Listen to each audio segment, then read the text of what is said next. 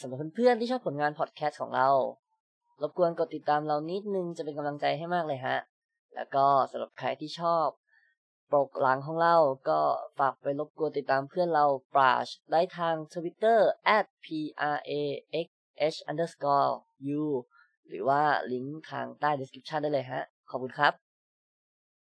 คืออันนี้อาจจะเป็นอะไรที่หลาย ๆ คนอาจจะอยากรู้ครับ สมมุติผมว่าอยากลงทุนในหุ้นตัว A อะทุนหุ้นหุ้นสมมุตินะอืมว่าเป็นตัว A ใช่ไหมฮะใช่ใช่ผมควรดูอะไรบ้างเออที่อันเนี้ยผมอยากจะพูดมากเลย เพราะว่าจัดไปจริง ๆแล้วการเล่นหุ้นเนี่ย คนอาจจะมองว่า เอ้ยทำไมหุ้นเนี่ย มัน โอเคแหละ เราเข้าใจได้ว่าไอ้เรื่องการเงินอะไรเนี่ย เราก็ต้องสอนในวิชาเศรษฐศาสตร์อยู่แล้วเพียงแต่ว่าครับเราไม่นึกถึงว่า เออ วิชาสังคมเนี่ย วิชาเรื่องของการลงทุนเนี่ย มันจะไปอยู่ในเรื่องของวิชาสังคม ถ้าคอนเซ็ปต์ของคนทั่วไปอาจจะมองว่า วิชาสังคมมันเป็นวิชาแบบ ท่องออกมานำเสนอหน้าชั้นหรือ หรือทำรายงานหรืออะไรเหล่านี้ใช่ไหมแต่ว่าครับหลักๆแล้ว เออผมกำลังจะบอกว่าการเล่นหุ้นหรือการลงทุนเนี่ย โดยเฉพาะการลงทุนที่มีความเสี่ยงสูง โดยเฉพาะหุ้นเนี่ย มันมันถือว่าเป็นการนำ ความรู้ทุกองค์ความรู้ของวิชาสังคมมาใช้ ยกตัวอย่างเช่นถ้าเมื่อกี้คุณบอกว่า คุณจะลงทุนในหุ้นหนึ่งตัว แต่ถ้าคุณไม่มีความรู้อะไรเลย คุณมีแต่เงินทุนอย่างเดียว แต่คุณไม่ได้อยากจะศึกษาว่า เออ background background ของหุ้นตัวเนี้ย มี story มีรูปแบบการทำธุรกิจอะไร มีงบ มีงบการเงินเป็นยังไงดีหรือไม่ดี หรือดีเฉพาะแค่รายไตรมาสแต่ว่าปีปีหลังอีกสองสามปี ปีการเงินงบประมาณอีกสองสามปีเนี่ยขาดทุน ถ้าคุณไม่มีตรงนี้เลย มันก็จะทำให้คุณเนี่ยเออเกิดความเสี่ยงแล้วว่าเออคุณเลือกหุ้นตัวเนี้ย แล้วคุณลงทุนมันก็จะมีความเสี่ยงต่อต่อต่อการขาดทุน จากการที่คุณเอาเงินไปวาง พื่อจะซื้อหุ้นตัวดีได้ แต่ถ้าคุณมีความรู้ทางด้านสังคม โอเค อาจจะไม่จำเป็นต้องลงลึกหรืออะไรมาก แต่คุณสามารถเข้าใจว่า เออหุ้นตัวเนี้ยมีรูปแบบธุรกิจอย่างไรทำทำอะไรมา เออ อาจจะใช้ความรู้ในเรื่องของออภูมิศาสตร์ไหมว่า เออ ธุรกิจนี้มันมีลักษณะเป็นอย่างไร อยู่ในพื้นที่ไหน มันเป็นอุตสาหกรรมที่ต้องพึ่งพึ่งพาลมฟ้าอากาศ เป็นอุตสาหกรรมที่ เออเป็นสินค้าและบริการที่อยู่ในอุตสาหกรรมประประเภทไหน ซึ่งอะไรเหล่านี้ถือว่าเป็นการใช้ความรู้ทางด้านสังคมเอามาใช้ในการ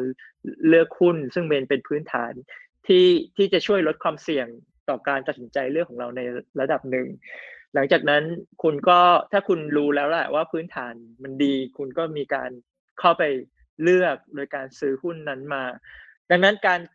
ในลำดับต่อมา อคุณรู้แล้วว่าเออพื้นฐานหุ้นตัวนี้มันดี คุณก็อาจจะซื้อตัดสินใจซื้อ ทีนี้การตัดสินใจซื้อ มันก็อาจจะเป็นเรื่องของการว่า คุณจะซื้อเท่าไหร่ดี คุณควรที่จะต้องลงทุนเท่าไหร่ มันก็อาจจะเป็นในเรื่องของการจัดการเงิน เออว่าเออปริมาณเงินที่คุณมีระดับรายได้ที่คุณมีหลังจากการหักค่าใช้จ่ายออม แล้วก็เป็นเงินส่วนเหลือจากการออมแล้วคุณควรที่จะเอาเงินกี่ส่วนกี่เปอร์เซ็นต์